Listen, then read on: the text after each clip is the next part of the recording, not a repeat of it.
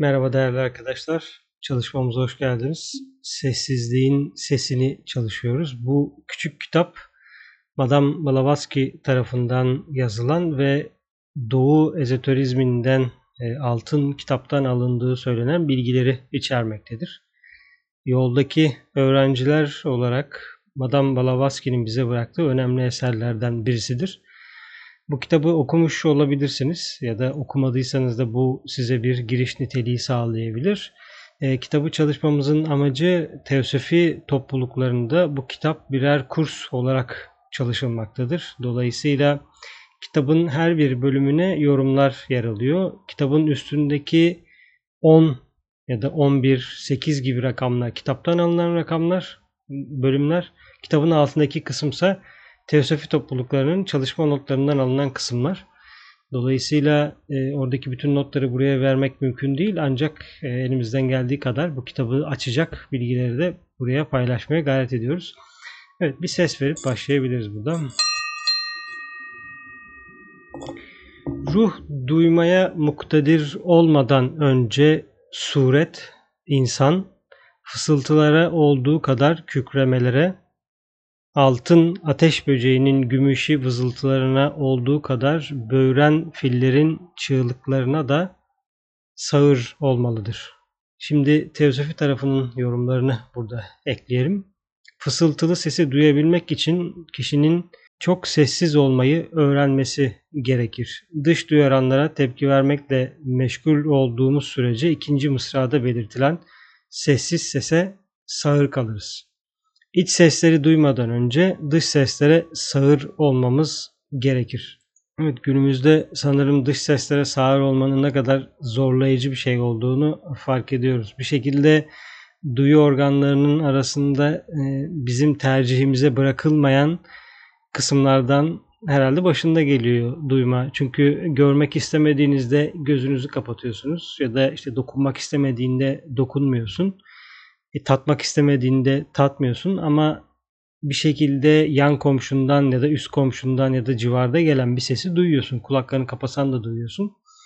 O anlamda duymayla ilgili bir e, bir konu var. E, bir şey var. Bir şeyi standart olarak bize duyurmak gibi bir anlamı var sanırım sistemin. Yoksa bu duyu üzerinde de böyle bir kontrolümüz olurdu. Mesela kulaklarımızı kapamak diye bir şey olurdu.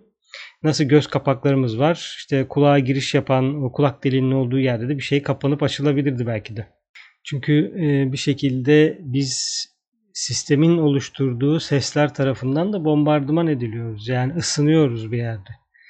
E, kendimizi ısıttığımızın da farkında değiliz tabi. E, çünkü ısınmanın ne demek olduğunu da pek gözleyemiyoruz kendimizi ne kadar ısıttığımız ve ne kadar soğuttuğumuz tamamen bizim tercihimizde olması gereken bir konu. Bu e, kafamızı kuma gömelim değil tabii ki. Öğrenciler olarak böyle bir şey zaten yapamayız. Çünkü etrafımızdan sorumluyuz. E, özellikle de okült çalışmalar yapıyorsak bu sorumluluk giderek daha da ince dünyalara da yükseliyor. Yani sadece gördüğün ne değil, e, göremediklerinden de bir yerde sorumlu oluyorsun. Bunların da başında düşüncelerin geliyor.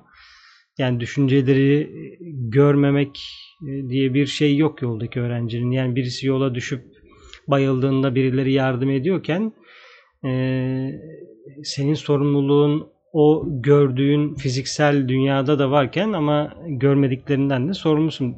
Duygularından sorumlusun, düşüncelerinden sorumlusun. Dolayısıyla onların ürettiği şeyleri fark etmek de e, sorumlulukların arasında yer alıyor. Çünkü sürekli bir uyarı altındayız dış dünyanın yarattığı sesler, görüntüler ve sürekli bunları içimize alıyoruz ve bunlar bizim içimizde bazı hareketlilikler üretiyor.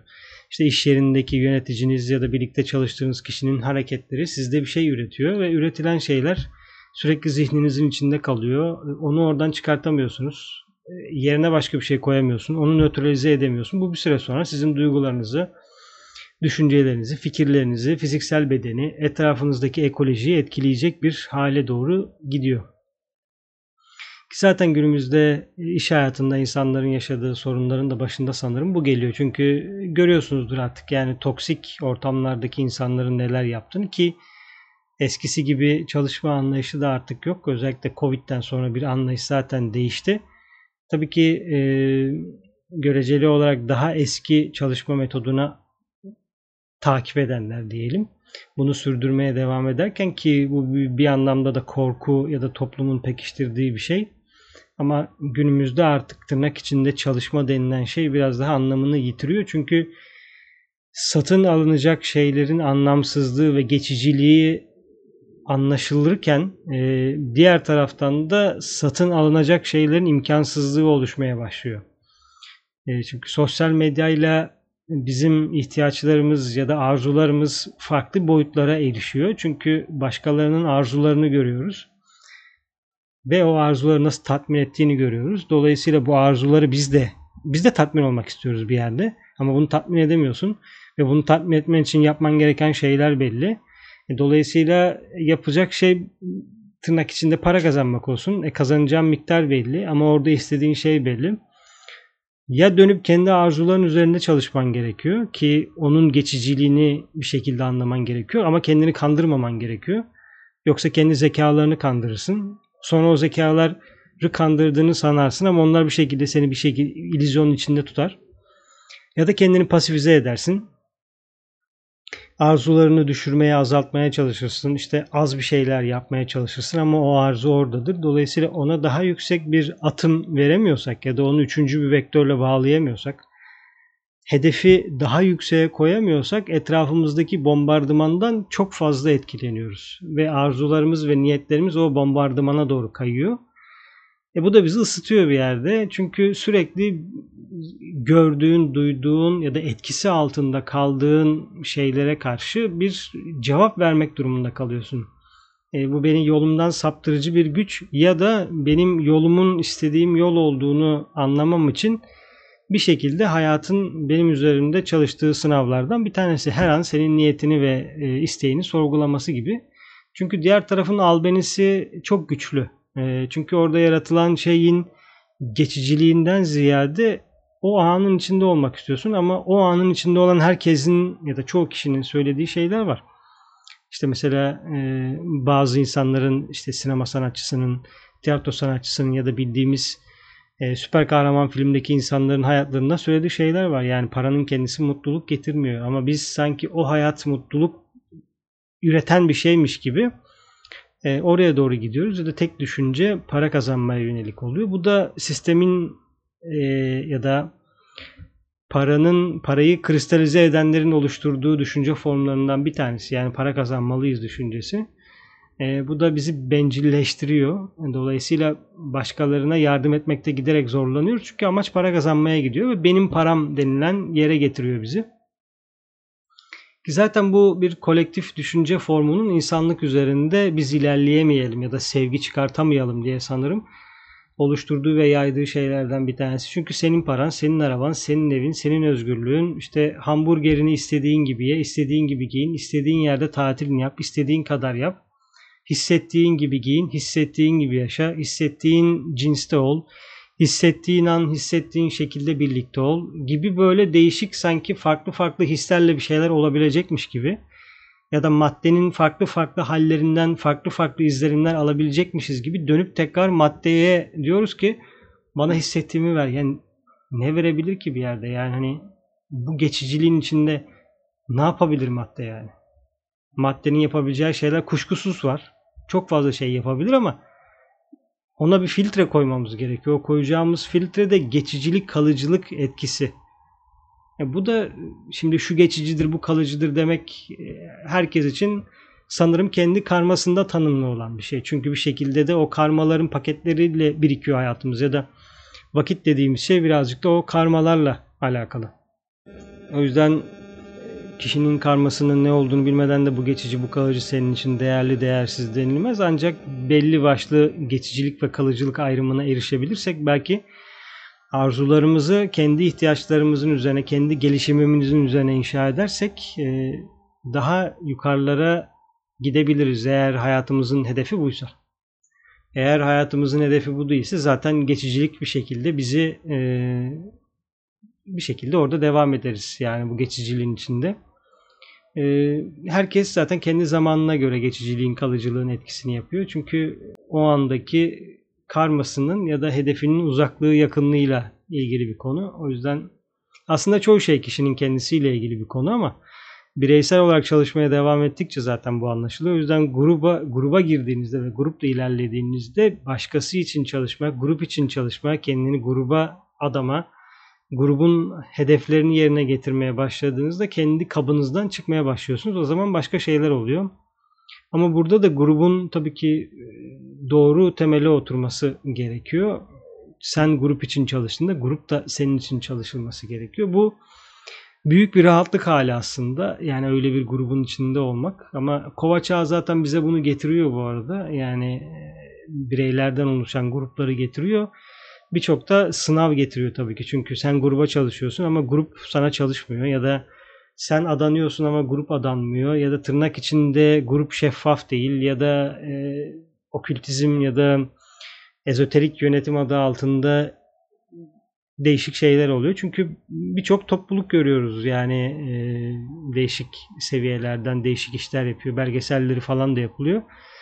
O yüzden bu bizim kaderimiz zaten. Yani grup halinde ilerlemek, grup olmak, e, tek dünya insanlığı, tek dünya hükümeti bunlar söylenen şeyler kadim bilgelikte, teosofide.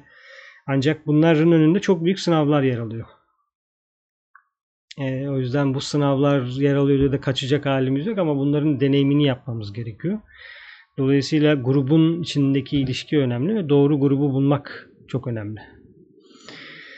Evet, e, bu içsel sesler ve dışsal sesler konusu e, yani dışsal uyaranlara kapalı olalım diye bir şey yok. Ancak içinizdeki sakinliğin de dışsal seslerle bozulmaması gerekiyor. Bu günümüzde kolay olmasa da bunun pratiklerini yapmamız gerekiyor her gün.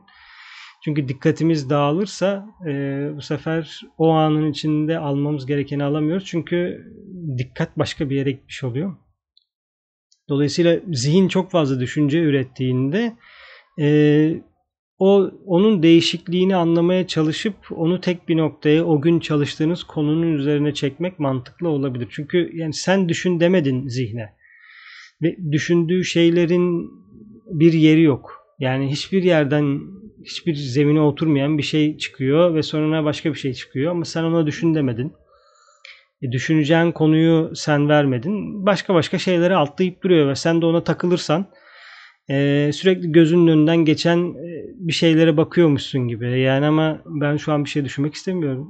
Şu an düşünecek bir şeye ihtiyacım yok. Şu an şu an düşünmeyi çalıştırmak istemiyorum. Şu an yürüyorum ve düşünce üretmeden etrafıma bakıyorum sadece. Etrafımdaki şeylerin kendi nedenselliğini görmeye çalışıyorum. Görüyorum ya da ya da onları hissediyorum. Bu kadar. Yani bir bilgi almak gibi amacım yok. Bilgi vermek gibi amacım yok. Ee, böyle ilerliyorum.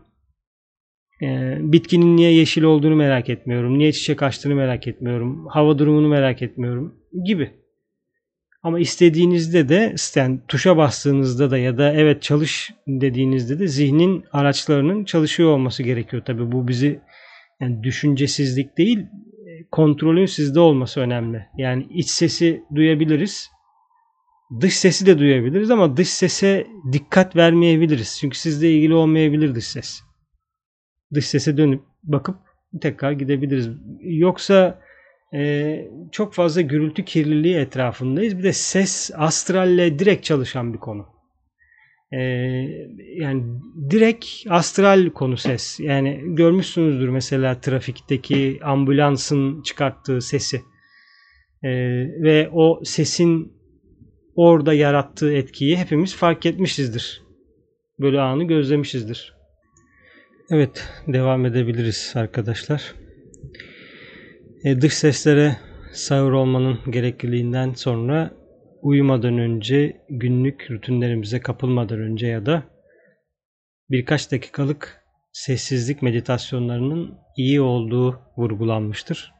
Yazarın dediği gibi Kanal olmanın sırrını öğrenen ve hala okült yerde kalan kişi pek çok krizi yersiz kılma ve acı çekmeden atlatabilir.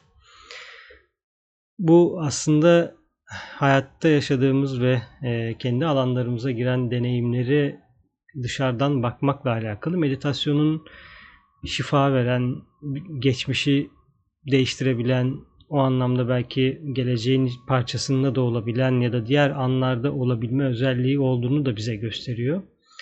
Ancak e, şeyleri tırnak içinde manipüle etmenin e, derecesi öğrenciye kalmış bir derece. Çünkü biraz fazla manipüle edersek e, ve iç, içeride de bencil arzular olursa bu sefer başka bir yere doğru gidebilir bu bütün manipülasyonlar. Ancak burnu belli bir seviyede tutup ahenkli bir yaşam geliştirmek ve diğer insanlara yardım etmek için de bunu yap yapmaya başlıyorsak o zaman bu bizi diğer bir tarafta tutar. Çünkü bencilce amaçlar için okült olarak güçlenip sonra bu okült güçleri ve niyetleri, ışıkları, meditasyonu ne derseniz artık buna kullanmak bizi sol ele yaklaştırıyor. Dolayısıyla bu e, bu kritik bir konu. Yani öğrenciliğin hayatında dikkat etmesi gereken bir konu. Özellikle de şimdi çok fazla yayın var. Bununla ilgili kitaplar var.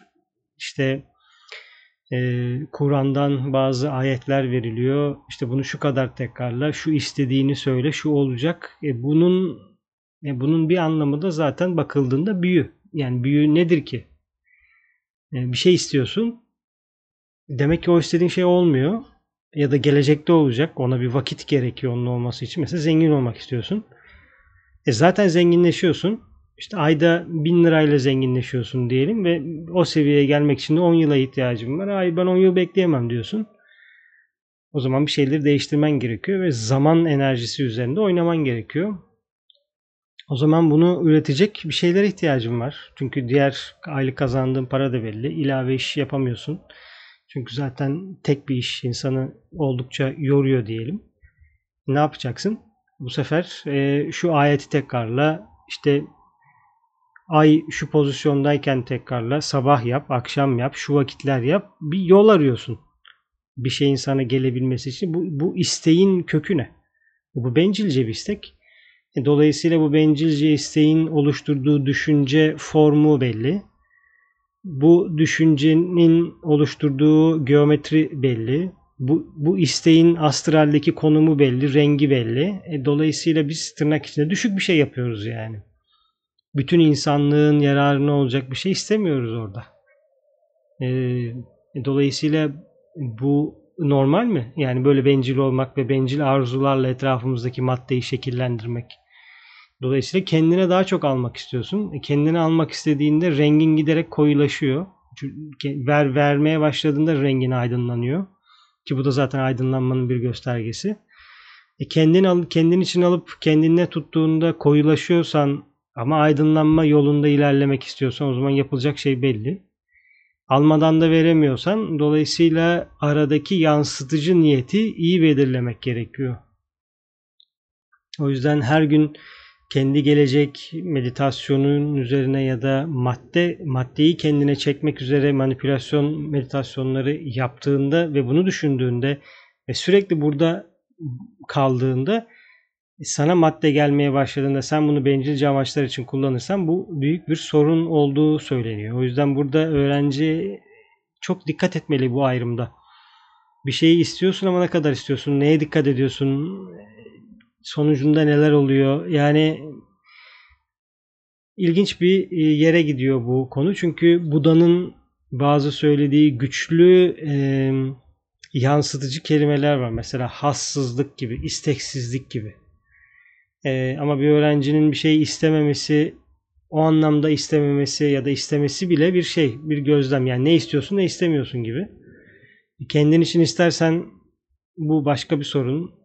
Hassız olursan bu başka bir konu. Çünkü 21. yüzyılda hassız olmak e, ne kadar zor olabileceğini düşünün. Yani yeme içmeden konfora, bir şeylerin sahip olmaya, bugün mesela güven dediğimiz şeyi oluşturan şey sahip olduklarımız. Yani eğer bankada e, 1 milyonunuz varsa bu bir güven unsurudur ki o maddeye sahipsindir.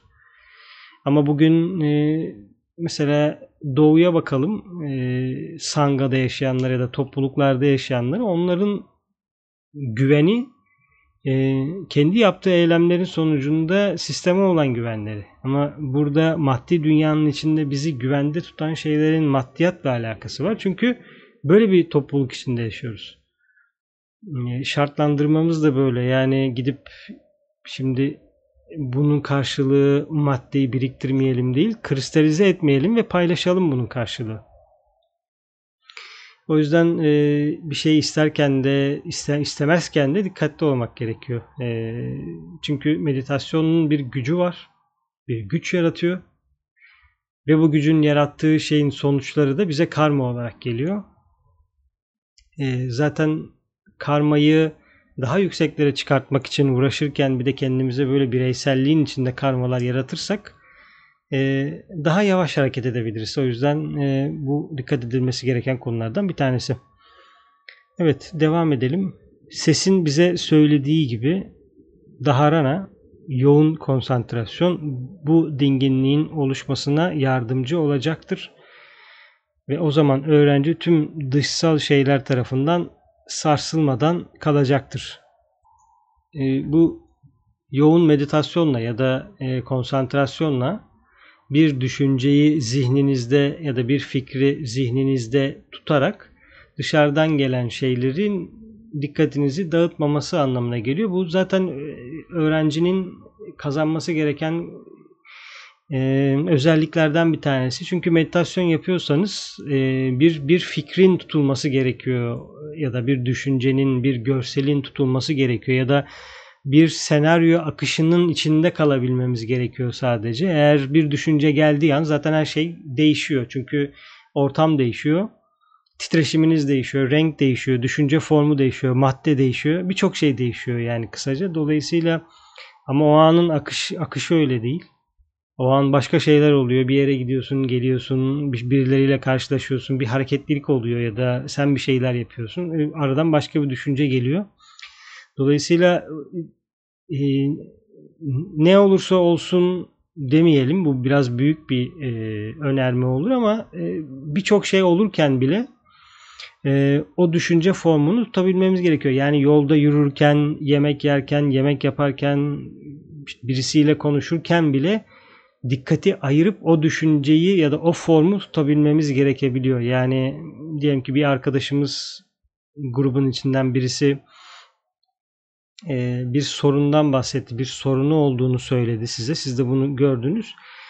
O kişinin e, desteklenebilmesi için sizin onu alanınızda tutması tutmanız gerekir belli bir süre. E, şimdi bunu nasıl yapacağız günlük hayatta? Yani hepimiz herhalde çoğumuz batıda yaşıyoruz ve belli bir koşuşturmanın içindeyiz. dolayısıyla buna bir alan açıp orada bir şeyler yapıp sabit yani konsantrasyon sabit durmak anlamında olmadığı için söylüyorum. E, metrobüste giderken de, metroydayken de, bir yere inerken de, çıkarken de bir şeyler yapıyorken de o kişiyi düşünebiliriz. Orada konsantre olarak kalabiliriz. Bu öğrencinin bir özelliği çünkü böyle yaparak e, ilerleyebiliyoruz diyelim.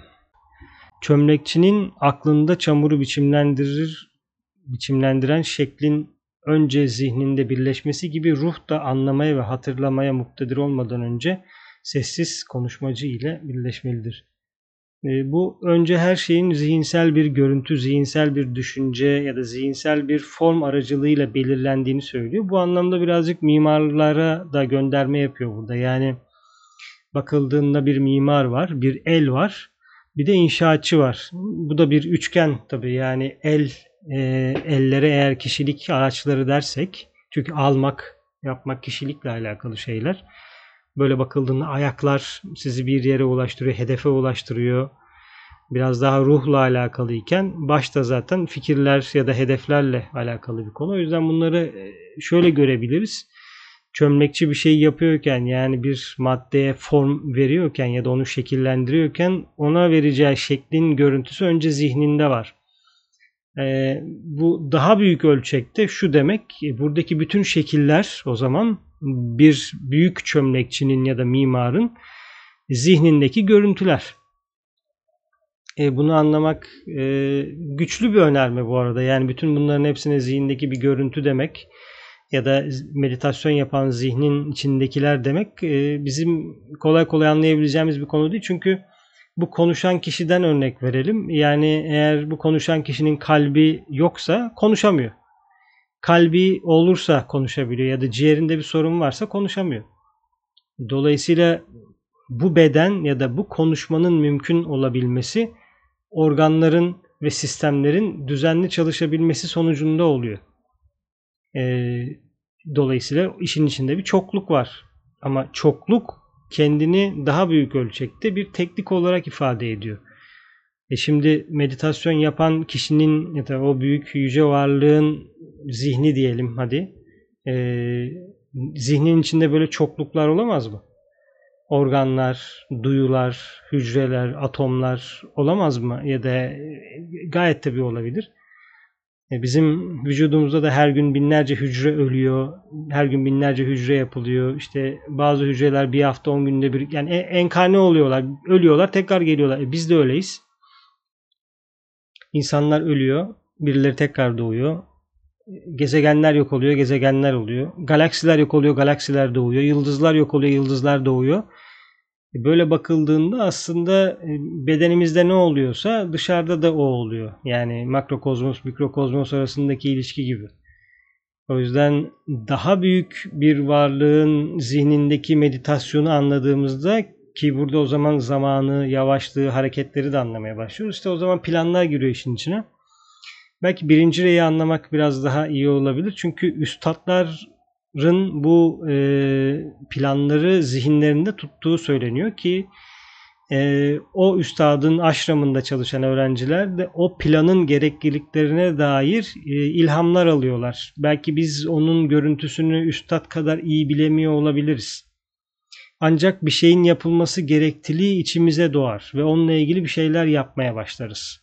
Işın mücevherleri mesela podcastler yapıyor, kitap çevirileri yapıyor. E, neden bunu yapıyorsun? E, çünkü çevrilmesi gereken kitaplar var. Yani bu gereklilik nasıl geldi? Bu bir kişilik aracının gidip ya bu gerekiyor dediği bir şey değil ki. Çünkü işin içinde para yok. Yani para kazanma dürtüsü olmayan bir şey ama okunması gereken kitaplar var. Yani bir öğrencinin e, astral beden ve eterik bedenle ilgili objektif bir bilgiye ihtiyacı var ve bu çünkü bu göreceli bir şey değil. Bu bedenlerimizi bilmemiz gerekiyor ki bunu 150 yıl önce bilmemiz gerekiyordu bu arada. Çünkü Balavatsky bize bunu getirdiğinde bundan neredeyse 120 yıl önceydi. 150 yıl önceydi pardon. Ama e, mesela Herkül'ün kitabı çalışılması gerekiyor. Düşünce formları denilen bir kavramın bilinmesi gerekiyor. Çünkü böyle bir şey var ve yaptığımız her eylem bir düşünce formu oluşturuyor. Ve düşünce formları bizim etrafımızda ve bize göre bir realite oluşturuyor. Bunu bilmemiz gerekiyor. Dolayısıyla bu gereklilikler insanın içine nasıl geliyor? Ee, dolayısıyla biz de o zihnin, büyük zihnin bir parçasıyız, bir organıyız ve oradaki ışığı elektriklendirmeye çalışıyoruz. O yüzden e, o manyetik merkez bizi kendi içine çekerken biz de aldığımız ilhamları ilerletmeye çalışıyoruz ki bunun yolu da zaten öğrencilik deniliyor, inisiyasyon deniliyor ama bilgiler objektif olmalı ve yapacağımız şeylerle ya da bize gelenlerle e, objektif bir şekilde çalışmalıyız. Kaynak belli olmalı ve temiz olmalı. Yoksa işin içine subjektif e, değerleri katabiliriz. E, eğer öyle olursa da e, yine bizim üzerimize ilave temizlenmesi gereken yükler olarak kalır. Evet değerli arkadaşlar 11'de e, kaldık. E, bir sonraki bölümde görüşmek üzere diyorum.